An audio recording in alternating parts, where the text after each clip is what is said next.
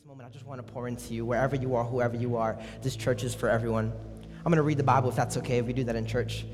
John chapter 8, verse 12. We got one verse today. That's it. So beautiful.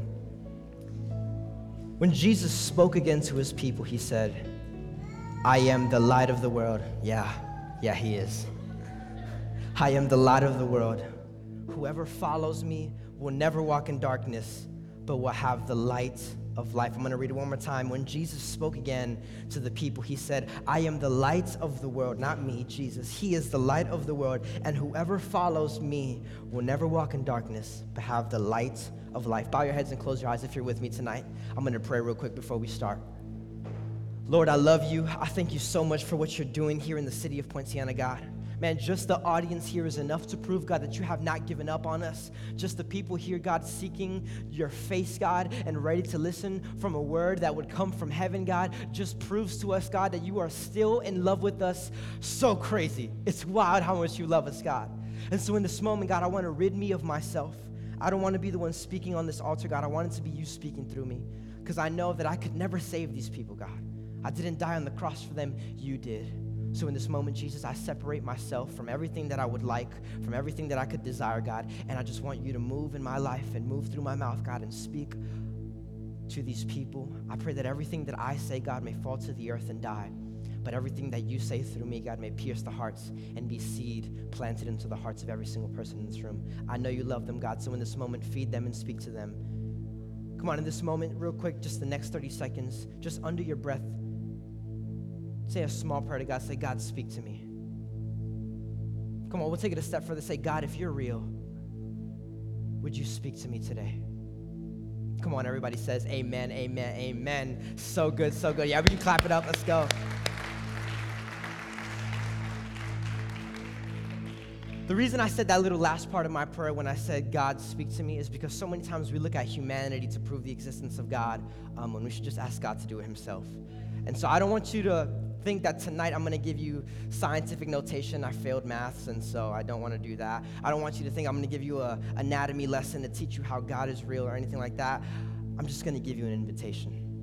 Tonight is not about me proving that God is real. I'm gonna, I believe He'll do that on His own. He's God. I'm going to let Him do that. I'm going to let Him do what He does best. And so in this moment, I just want to invite you into a brand new life. And so uh, I'm a I'm a principal's kid, so I'm not really a pastor's kid, but I still kind of underline in that PK status, right? And so it's kind of a blessing and a curse to being a principal's kid. One of the blessings is that uh, my mom, she likes to throw this senior trip for all the senior classes. Uh, sometimes it doesn't happen, sometimes it does.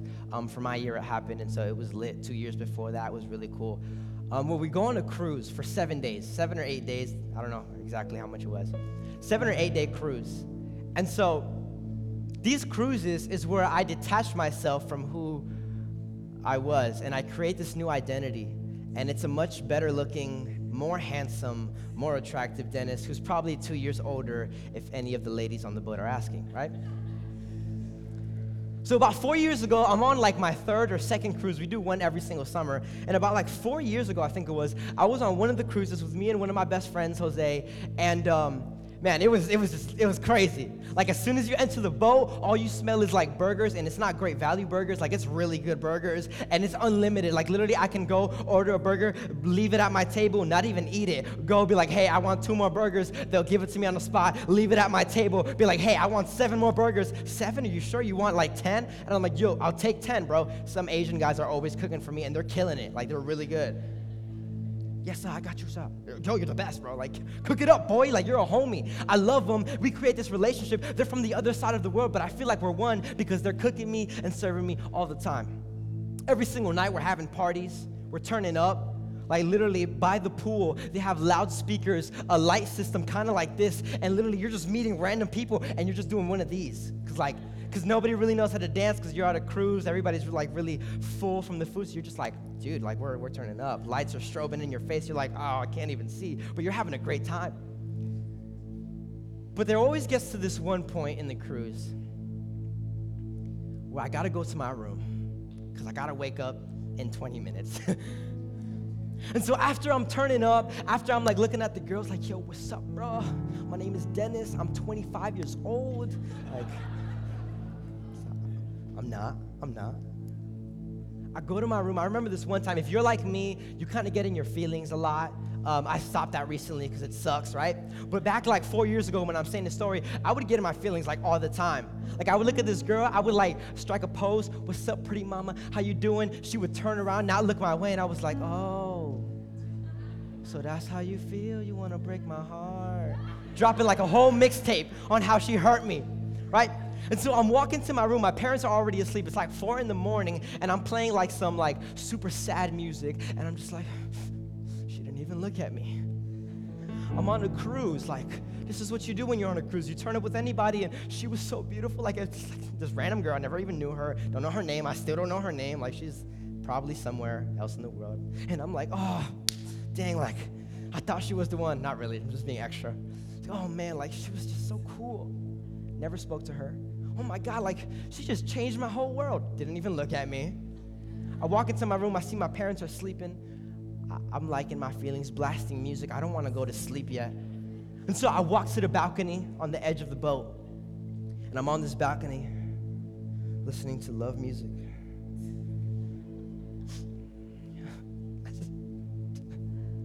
God, am I this ugly? Like, what's going on, bro? You made me, right? Like, I should be able to do anything. Because if you made me, like, I'm hot, right? Like, you have to, right? So I'm looking at it, and, and man, it gets to this point where I realize exactly where I am. I'm on a boat at four, three o'clock in the morning in the middle of nowhere. I literally hear waves crashing, but it's so dark outside, I can't even tell the division between the sky and the floor. Yes, that's what we do in the parties at the turn up, right? This is how it works. Drop the shoulder a little bit. She's, look, she's looking at you. She's like, oh, whoa. And I'm just like, oh. And then some guy passes me and he's like, what's up, bro? And I'm like, oh. It's like, dang, you really did me like that, bro. We were just dropping shoulders together. So after beautiful moments, like I'm back in the balcony. It's so dark. Like I, I, I don't even know the separation from the sky and the ocean. Like it's literally that dark. And I'm like on the balcony and I'm like, whoa, like there's nothing there, and I could hear the whoosh of the waves. I can hear the wind blowing. Like this big old boat is going fast as heck. And I'm like, dude, like it's rocking. And I'm like, dude, I don't see anything. I feel like we're floating in outer space. And I remember looking, and I'm like, dang, like I'm focused on this girl and, and the good time I had and the depressing moment where she left me for some guy she never even met, but she never met me. And, and all this stuff is happening. And I'm like, dang, I really have no idea where I'm at. Like it's so dark.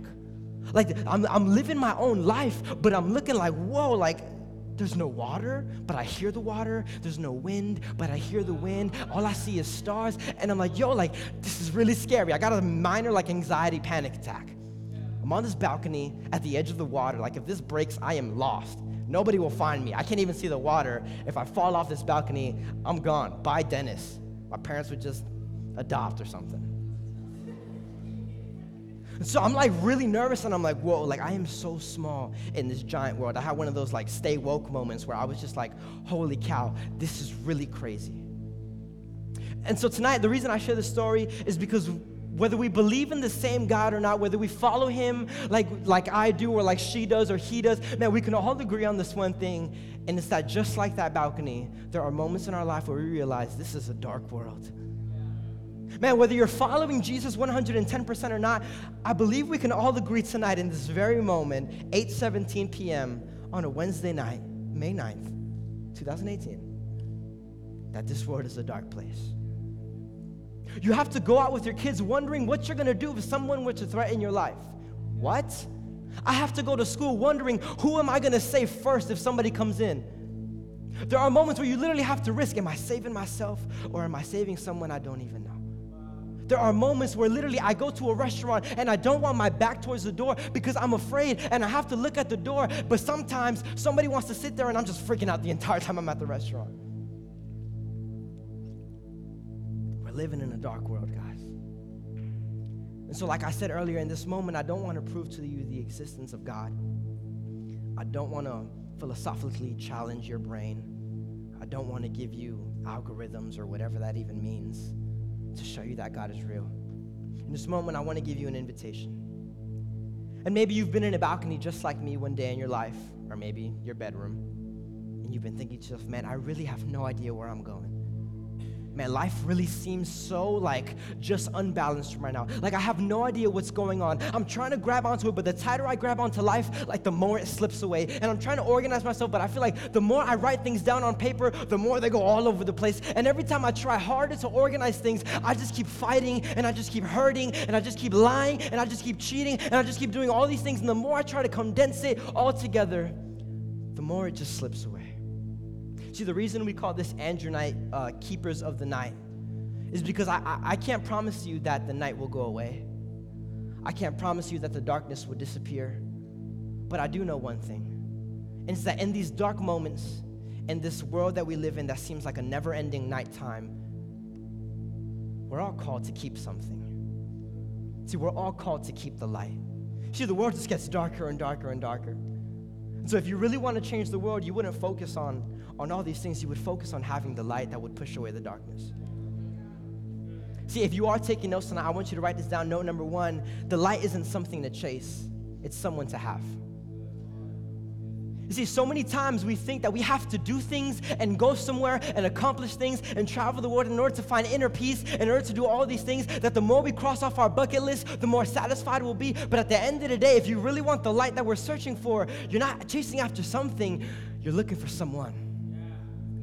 See, I, I love in this verse, man, John chapter 8, when Jesus spoke to the people, he said, I am the light of the world.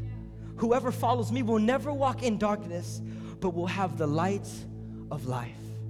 See, he doesn't promise that everything will disappear, but he does promise you'll have life. He doesn't promise the darkness will disappear, but he does promise that you'll be able to walk in it. See, in this moment, I don't want you to chase after something. See, religion will always t- tell you to chase after something, but a relationship will always just call you to receive.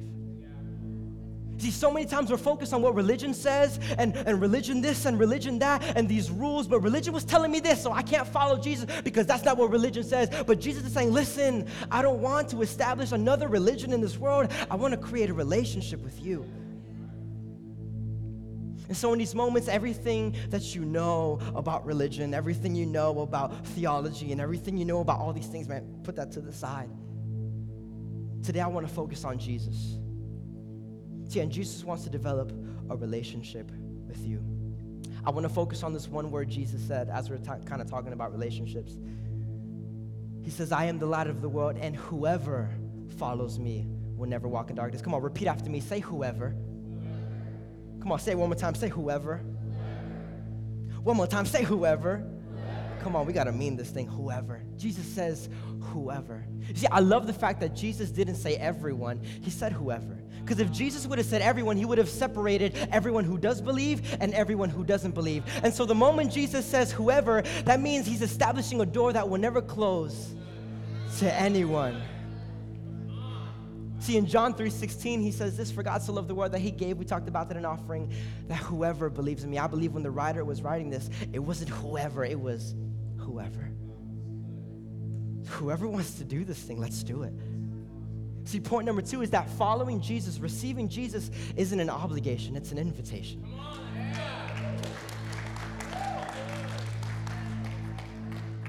You don't have to do this. I'm going to take it a step further. Pastor, don't get scared. You don't have to come to church. You don't have to follow Jesus. You don't have to be light in this dark world. You don't have to read your Bible every day. You don't have to do these things. You see, it's not an obligation, it's an invitation. So it's not that we have to, it's that we get to. See, this is an opportunity.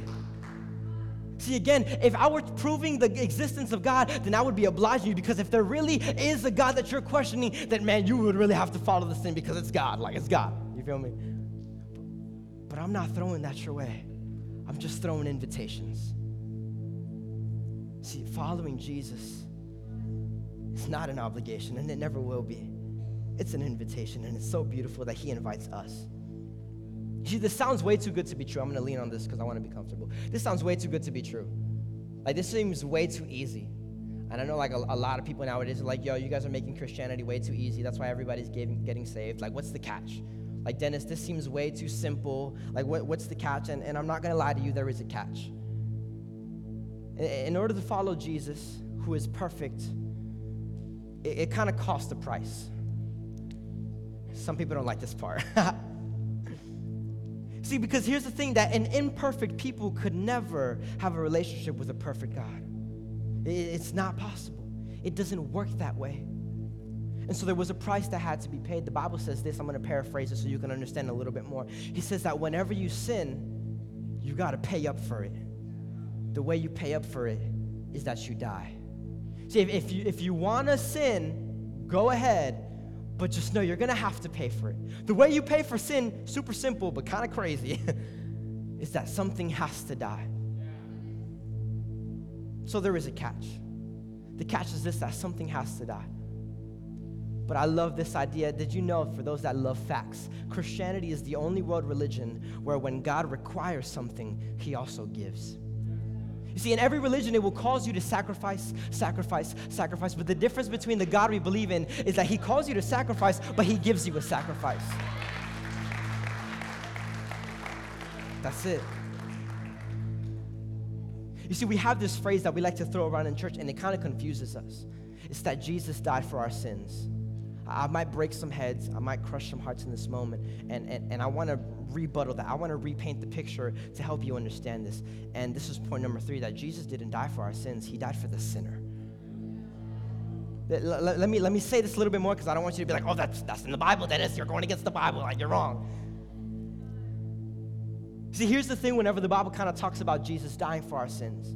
He's not really dying for the sin, and we prove that in John 3:16, for God so loved the world. It doesn't say for God so loved our sins that he died for them. It says for God so loved the world. And so let me hear this out, hear this out. When he says that Jesus died for our sins, it wasn't that he died for our sins, it was that he died for us. And he knew that if he wanted us, there was no room for our sin in our lives. See, this thing isn't about your sin, it's about you. And so when we say Jesus died for our sins, we're automatically adding a third party that it's me, Jesus, and my sin because he died for it. But the Bible says that when he resurrected, that sin, that whole death, that whole sin thing, it doesn't work anymore. That, that, that whole sin, that whole death thing, it has no power over me. See, but when we understand that Jesus didn't die for the sin, he died for the sinner, it gets a little bit more personal. And I like when it gets personal. It's because now Jesus isn't focused on my sin, he's focused on me because he didn't die for my sin, he died for me. And so my relationship with Christ is not about the sin that I do or don't do, it's about who I am and who he is. So I'm not focusing on sin, I'm messed up, I'm sorry, God, I'm broken. I'm focusing on God, who are you and who am I? Do you love me? Yes, you do. So I'm gonna love you. I'm not focused on the mistakes I make because he didn't die for my sins, he died for me. I'm focused on who he is and how much he loves me. See, Jesus didn't die for your past, He died for you. But He knew that if He wanted a relationship with you forever, He had to get rid of the past that was going to hold you away from Him. And so, in this moment, understand this that yes, He died for the whole world. An old friend of mine used to tell me this He died for the whole world, but He also died for you. See, in this moment, I want you to understand Jesus died for every single person in this room, but we'll take it a little bit more personal since we're on that route. He died for you and for you and for you and for you and for you. He died for all of us, but He died for you. You see, there's this story. Um, I, might get a little bit emotional. I always get emotional when I tell the story. I hate it. there's a story. Some of you may know this, some of you may not. And it's this man. I'm going to set the scene for you. This man is telling the story of another man. And he says, There's this guy one time he was driving in the Bronx, New York. He was looking for something. He was looking for something with all he had. He was speeding. His gas was on empty, but he wasn't stopping at no gas station. He really wanted this thing. So he gets to the building. It's a huge building, like six stories tall. It's got red bricks all over it. Some of the windows are broken. They have trash bags covering them so the rain doesn't get in. Some windows have graffiti saying, stay out. Some things are just super scary. Parks his car parallel because he's a beast, right? Ooh. Gets out of his car. Bleep, bleep He's walking towards the building. He sees that the floor is cracked, that there are stairs leading up to the entrance of the building, and in those stairs, there are drug dealers and gangsters holding onto weapons with girls on their laps, and they're looking at him with the meanest eyes in the world. They start taking out their weapons and getting ready. If he gets too close to them, they're gonna snap and they're gonna do something to him. They're gonna fight because they got triggered like that. And so he's walking up to the building, but he knows what he wants is on floor number three. Somebody say floor number three. So he's looking at the drug dealers. He's passing by them with their weapons and all. And he's saying, Nope, I got to keep going. They're looking at him. He opens the doors of the building in the first floor, and it looks like a hospital hallway. He's looking straight down. There is blood all over the floor. There are people in the ground, and they're cutting themselves until they can't breathe no more. There are men with empty syringes in their arms so that they can stop breathing. There are people literally lying across the floor. So he's stepping over every single body, and he's saying, Nope, I got to go to the third floor. Third floor. He gets to the stairs at the end of the hallway. He literally explains this so well that as he was walking up the stairs, the, the, the, building was so old that the railing was shaking. He went up the stairs, he went up the second stairs. He's on floor number two. Somebody say number two. He's on floor number two. He sees people all over the floor blindfolded.